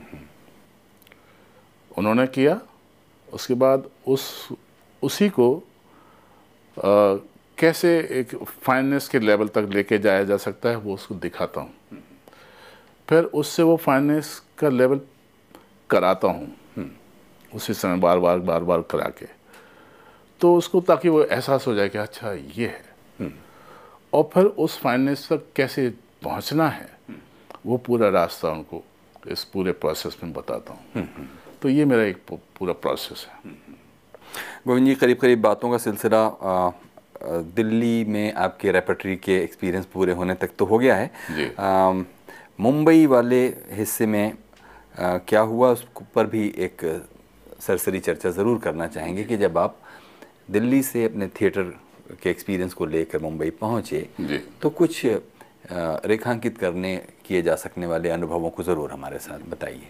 एक तो जब मैंने डिसाइड किया कि मुझे बॉम्बे जाना है तो भले ही मैं यहाँ थिएटर में बहुत लोग जानते हैं मैं समझ दो कि लोगों का चाहिता हूँ वगैरह वगैरह। हम्म। लेकिन बम्बई में मुझे कौन जानता? है ख़ासतौर से फिल्मी सर्कल में जो डायरेक्टर प्रोड्यूसर्स हैं जो फ़िल्म मेकिंग करते हैं उनको कहाँ पता कि मैं ये हूँ मैंने ये किया है? जब तक मैं उनको बोलूँ ना। और बोलने पर तो बिलीफ आता नहीं। सो so, मैंने जो भी हमारे मेरे मेन प्लेस थे उनका एक पिक्टोरियल रिकॉर्ड बनाया। अच्छा। एक बड़ा एल्बम बनाया। तकरीबन तो तीन किलो का वो बन गया ऐसा तीन किलो का। तीन किलो का। लोग उठा उठा के देखते थे इसके लिए मैं ये इस बात का ज़िक्र कर रहा हूँ। अभी कहाँ है वो रिकॉर्ड अभी है आपके पास? वो है मेरे पास। अच्छा। वो। वो तो मेरा मतलब मेरा मतलब संगी साथी है जीवन वर्ग का।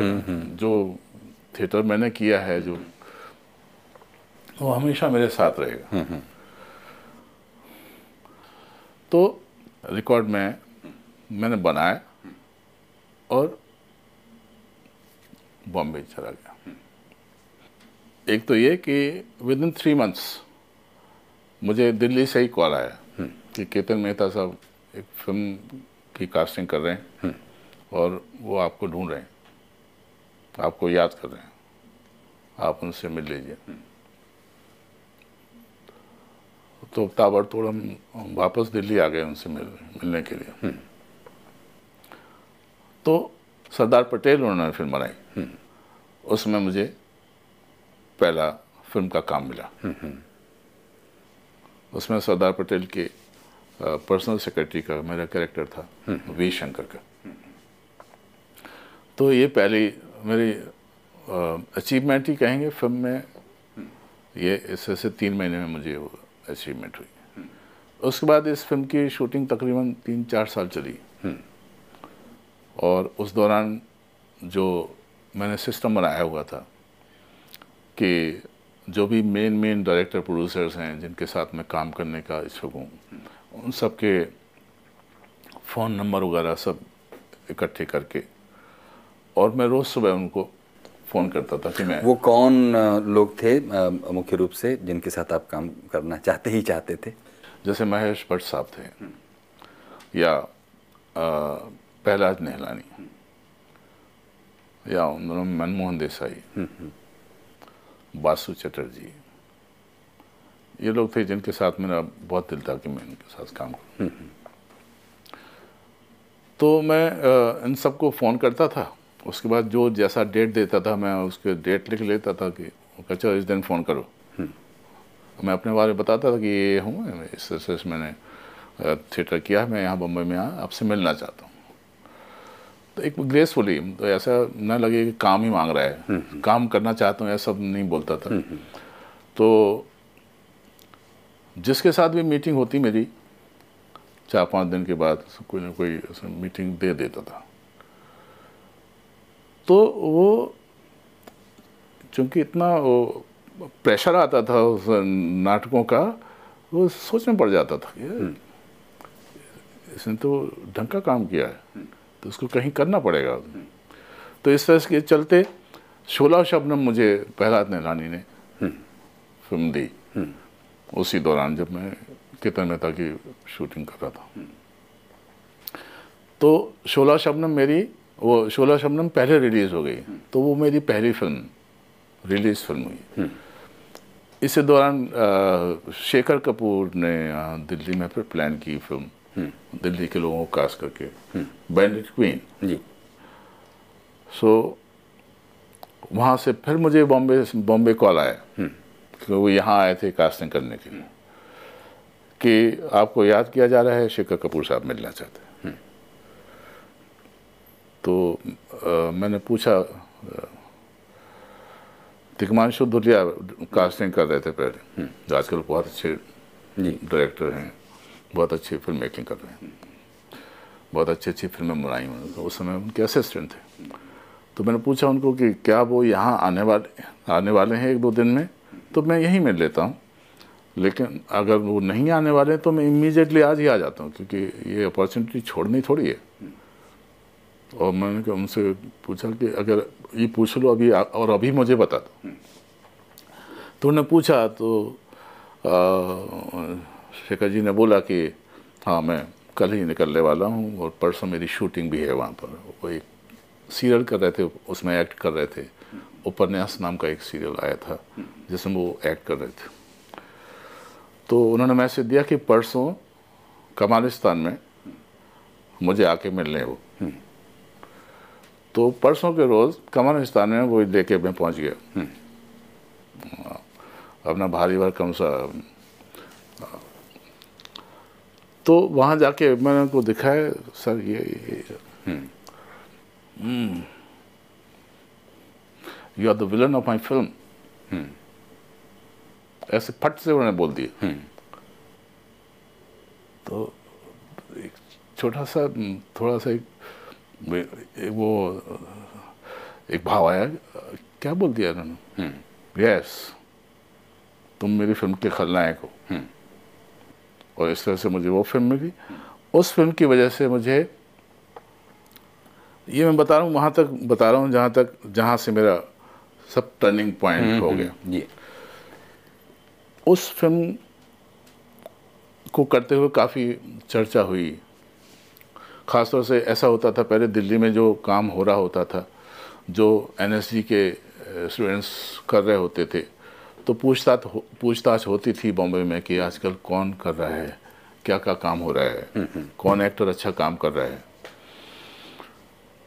तो इस फ़िल्म की काफ़ी चर्चा रही और इस चर्चा में मेरा नाम भी शामिल हुआ। उन्हीं दोनों आर के बैनर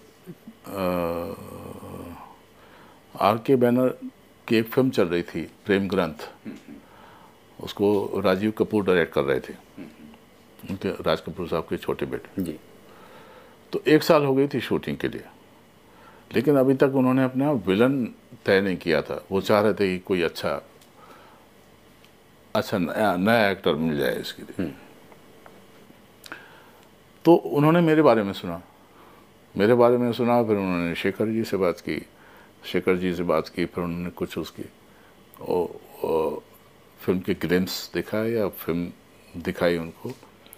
और मुझे कॉल किया गया कि रणधीर कपूर साहब आपसे मिलना चाह रहे हैं। आप ऐसे ऐसे आर के स्टूडियो में आ जाइए। तो उन्होंने शूटिंग चल रही थी। शूटिंग में अनुपम खेर और ओमपुरी इन सब का एक सीन चल रहा था। तो मैं पहुँचा तो सब ये लोग जानते थे तो एक अच्छा माहौल बना। और रणधीर कपूर साहब ने कहा कि ज़रा दो मिनट बात करना चाहता हूँ। और उन्होंने भी ये उसमें विलन का ऑफ़र दे दिया। और इस तरह से मुझे वो फ़िल्म मिली। जिस दिन ये फ़िल्म रिलीज़ हुई आर के बैनर की फ़िल्म रिलीज़ होने वाली है उसका प्रीमियर तो बहुत ही फ़ेमस रहा है हमेशा से। पूरा इंडस्ट्री की क्रीम उधर आके प्रीमियर में शामिल होती है। तो सबने वो पिक्चर देखी और उसके नेक्स्ट वीक चार बड़ी फ़िल्में कमर्शियल फ़िल्में मैंने साइन की। और तब से अब तक बदस्तूर वो सिलसिला चालू है। और आगे भी चालू रहे हम यही उम्मीद करते हैं। गोविंद जी आखिर में आपसे बिल्कुल ये पूछेंगे कि ये जो सागर से लड़का बच्चा जो चला था चौदह पंद्रह साल का और हर चीज़ में अव्वल आने का और आगे बढ़ने का और सब में एक्सेल करने का जो ये सिलसिला था वो आखिरकार आपको मुंबई की इस सपनों की दुनिया में ले आया। इस सब, इस पूरी यात्रा के बीच में जो एक इनोसेंस था, वो क्या बचा रह पाया या उस पर लगातार कुछ चोट होते होते अब आप थोड़ा विलन भी करते करते अब आप भी एक चोट खाए आदमी बन गए या फिर वो इनोसेंस अभी बचा है? उल्टा हुआ है। मतलब नॉर्मली ऐसा माना जाता है कि विलन वो धूर्त किस्म के ही होते होंगे क्योंकि उनको इससे की भावनाओं के साथ काफ़ी प्ले करना पड़ता है ये वो। मेरे साथ मतलब मैंने ये महसूस किया इसलिए मैं आपके साथ ये शेयर कर रहा हूँ कि जब जब भी इस तरह की सीन्स हम शूट कर मैं शूट करके गया घर जैसे किसी का रेप कर दिया है या माधुरी दीक्षित का रेप कर दिया या या किसी का मर्डर कर दिया विलन क्या करते हैं? जो कहूँ तो तब तब मैंने अपने बच्चों को ज़्यादा प्यार किया मैंने अपनी पत्नी को ज़्यादा प्यार किया। बैक ऑफ़ द माइंड ये रहता था कि ये कितना गलत काम करते हैं लोग। वो कैसे कर लेते हैं ये जो मैं करके आया हूँ। सो so, इन चीज़ों ने मुझे ज़्यादा से ज़्यादा प्योर बनाया। और जिस इनोसेंस की आप बात कर रहे हैं जिसके जवाब में मैं ये बता रहा हूँ वो आ, निखरती निखरती अभी ऐसा लग रहा है कि आ, पता नहीं कि मैं इस दुनिया के लायक हूँ भी कि नहीं। जो मेरी सोच है जो मैं जिसे मैं सोचता हूँ आजकल के टाइम में जिस तरह के लोग हैं मैं वैसा क्यों नहीं हूँ? और उससे मुझे क्या नुकसान या फ़ायदे उन चीज़ों में नहीं पढ़ रहा हूँ, लेकिन ऐसा लगता है कि यार, मेरे जैसे कोई लोग मिलते क्यों नहीं, जिनके साथ मैं दोस्ताना ताल्लुक़ रख सकूँ? तो मेरा कोई दोस्त ही नहीं है।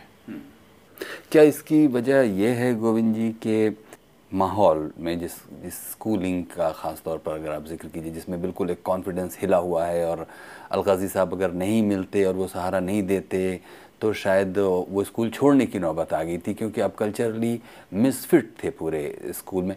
तो वो जो एक बिल्कुल आ, वो जो कॉन्फिडेंस आपको एक ख़ास तरह की अंग्रेज़ी स्पीकिंग दुनिया देती है वो नहीं होने की वजह से वो अभी भी आपका एक तरह से व्यक्तित्व का एक हिस्सा बना हुआ है और कहीं बाज़ार में जाकर अपनी मार्केटिंग करना अपने लिए काम मांगना आगे से आगे मतलब इतने लंबे करियर स्पैन के बाद और इतना थिएटर न करने के बाद आ, कहीं कोई ऐसी आप कोई ऐसी चीज़ है जो आपको पीछे खींचती रहती है? नहीं बिल्कुल भी नहीं। मतलब इस चीज़ का आ, थोड़ी कमी सी महसूस होती है कि आ, मेरे पास मेरे साथ ऐसे लोग क्यों नहीं हैं जो मेरे जैसे हों। लेकिन अपने ऊपर थोड़ा गर्व का भी अनुभव होता है। हम्म। कि मैं ऐसे लॉट में अकेला ऐसा बंदा हूँ जो ऐसी सोच रखता हूँ इस तरह से सोचता हूँ। बहुत आदर्शवादी तो नहीं, लेकिन मैं ह्यूमन बीइंग बना रहना चाहता हूँ। किन्हीं भी परिस्थितियों में, किसी भी स्थिति में। अपने स्वार्थ के लिए, अपने, कुछ गेन हो जाए, कुछ मिल जाए, इसके लिए आप अपनी बहुत सारी ऐसी चीज़ें छोड़ देते हैं। जो आपके व्यक्ति का व्यक्तित्व का बहुत ही महत्वपूर्ण हिस्सा होती हैं। और बस छूट जाती हैं एक बार तो वो आ, वो कमी कभी भर पूरी हो नहीं पाती है। सो so, अच्छा भी लगता है और आ, लगता है कि हम अच्छी ज़िंदगी जी रहे हैं। कुछ एक ऐसे प्लान्स हैं आगे जिसके बारे में मैं बताना चाहूँगा। सोचता यूँ हूँ कि जो गेन किया है जो कुछ एक एक लेवल अगर मुझे मिला है लोगों ने मेरे काम को अप्रिशिएट किया है मेरे परफॉर्मेंस लेवल को अप्रिशिएट किया है और कुछ एक ऐसी चीज़ें जो मैं जानता हूँ जो किसी के काम आ सकती हैं आने वाली जनरेशन के काम आ सकते हैं तो उनको सिखाने के हिसाब से एक अपना एक इंस्टीट्यूट बनाऊँगा और हम्म, वहाँ अच्छा थिएटर करूँगा अच्छा थिएटर करना सिखाऊँगा। एक आ, अच्छी एक्टिंग क्या होती है अच्छा थिएटर क्या होता है एक अच्छा इंसान क्या होता है ये सब सिखाने में अपनी बाकी ज़िंदगी लगाऊँगा। ये तो बहुत अच्छा प्लान है और यहीं पर उन बच्चों के माँ पिता के लिए भी कुछ कहिए जिनके मन में शुरू में जिन बच्चों को लगता है कि वो कुछ नाटक करें, कुछ ऐसे कला का काम करें और कुछ सांस्कृतिक गतिविधियों में रहें, लेकिन उनको डिस्करेज करते हैं पेरेंट्स अगर आप उनको समझाएँ तो कैसे समझाएँगे? अभी तो हालाँकि जागरूकता आ रही है धीरे धीरे पहले तो सिर्फ़ ये था ना कि पढ़ाई करो, नौकरी करो, शादी करो, बच्चे पैदा करो, निकल जाओ। अभी थोड़ी थोड़ी ये जागरूकता पैदा हुई है कि ये तो कोई लाइफ नहीं है। और मैं ये कहता भी हूँ जहाँ जहाँ ये ऐसे मौके होते हैं, कि आपने पढ़ाई की और कोई नौकरी हासिल की और जैसे तैसे आजकल का माहौल या आज से दस साल पहले का माहौल जैसे तैसे नौकरी हासिल किए फिर एक शादी किए बच्चे किए और निकल लिए, ये कैसी लाइफ है? You have to make a mark अपना अपने अस्तित्व का एहसास लोगों को जब तक ना हो पाए हम्म। तब तक आपका जाना तो निरर्थक हुआ आपका जीवन ही निरर्थक हुआ। सो so, अपनी कोशिशों से ऐसे कार्य हमेशा करें। आज का नवयुवक जो लाइफ के लिए मीनिंगफुल हो। आने वाले टाइम में आपकी आत्मा को शांति दे, आप, आपकी आत्मा को संतुष्टि दे। सिर्फ़ नौकरी हासिल करना, अपने लिए जीना, अपने बच्चों के लिए जीना, अपनी पत्नी के लिए, अपनी परिवार के लिए जीना काफ़ी नहीं है। ये बात जब आप लास्ट स्टेज में पहुँचते हैं, तब उसका एहसास होता है। तो क्यों ना आज ही कर लिया जाए और उसके हिसाब से अपना रूटीन बना लिया जाए उस हिसाब से अपने आगे के जीवन को नियोजित किया जाए। सो इस तरह से मैं कहूँगा अगर आने वाली जनरेशन को ये कहूँगा कि क्यों कल्चरल एक्टिविटीज़ क्यों ज़रूरी है? उसी से जुड़ी हुई ये बात है जब तक आपका क्रिएशन आपके हाथ से नहीं होगा जब आप कोई चीज़ अपने हाथ से बनाते हैं भले वो आप कैरेक्टर बना रहे हैं या कोई पेन से कुछ कर रहे हैं कोई भी चीज़ जब आपके हाथ से सृजन होता है, तब आपका जो माइंड है, वो सृजन की तरफ़ चलता है, वो इसका, वो वैक्यूम खुलता है। जब तक आपके हाथ से क्रिएशन नहीं होता, वो बंद है। और जब वॉल्यूम खुलता है, तब जाके आपको दिखता है कि ये तो एक अलग संसार है। यही है सब कुछ।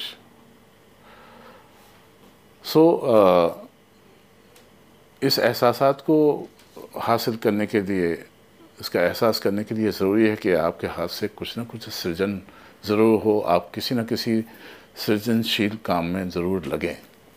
ये इम्पोर्टेंट है।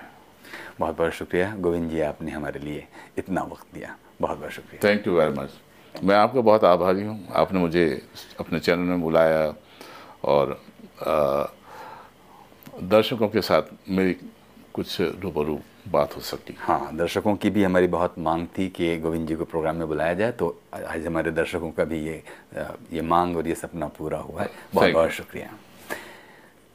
गुफ्तु में ये थे जाने माने अभिनेता गोविंद नामदेव। कुछ कहना चाहते हो आज के इस एपिसोड के बारे में तो हमें लिखिएगा ज़रूर feedback dot R S T V at Gmail dot com पर। बैठिए बैठिए। माफ़ कीजिए वैसे आपका अपॉइंटमेंट तो है नहीं और मिश्रा जी के पास वक्त नहीं है। देखिए आपको जो कुछ भी पूछना है बस पाँच मिनट के अंदर पूछिए। प्लीज़ जल्दी कीजिए मिश्रा जी। मिश्रा जी चेक पोस्ट पर ही अफसर ने आपको मंदिर जाने से रोका। फिर भी बस आपने... बस। अगर जनता को भी मंदिर जाने से रोका जाएगा तो हो गया प्रजातंत्र का कल्याण। देखिए जानता हूँ मैं जानता हूँ क्या पूछने वाले हैं आप। तिवारी ने सब कुछ बताया हमको। अरे अपहरण हमारा हुआ। मुसीबतें हमने उठाई और आप भी हमें ही परेशान करेंगे और आतंकवादी छुट्टे घूमेंगे पूरे देश में। हम नास्तिक कब थे?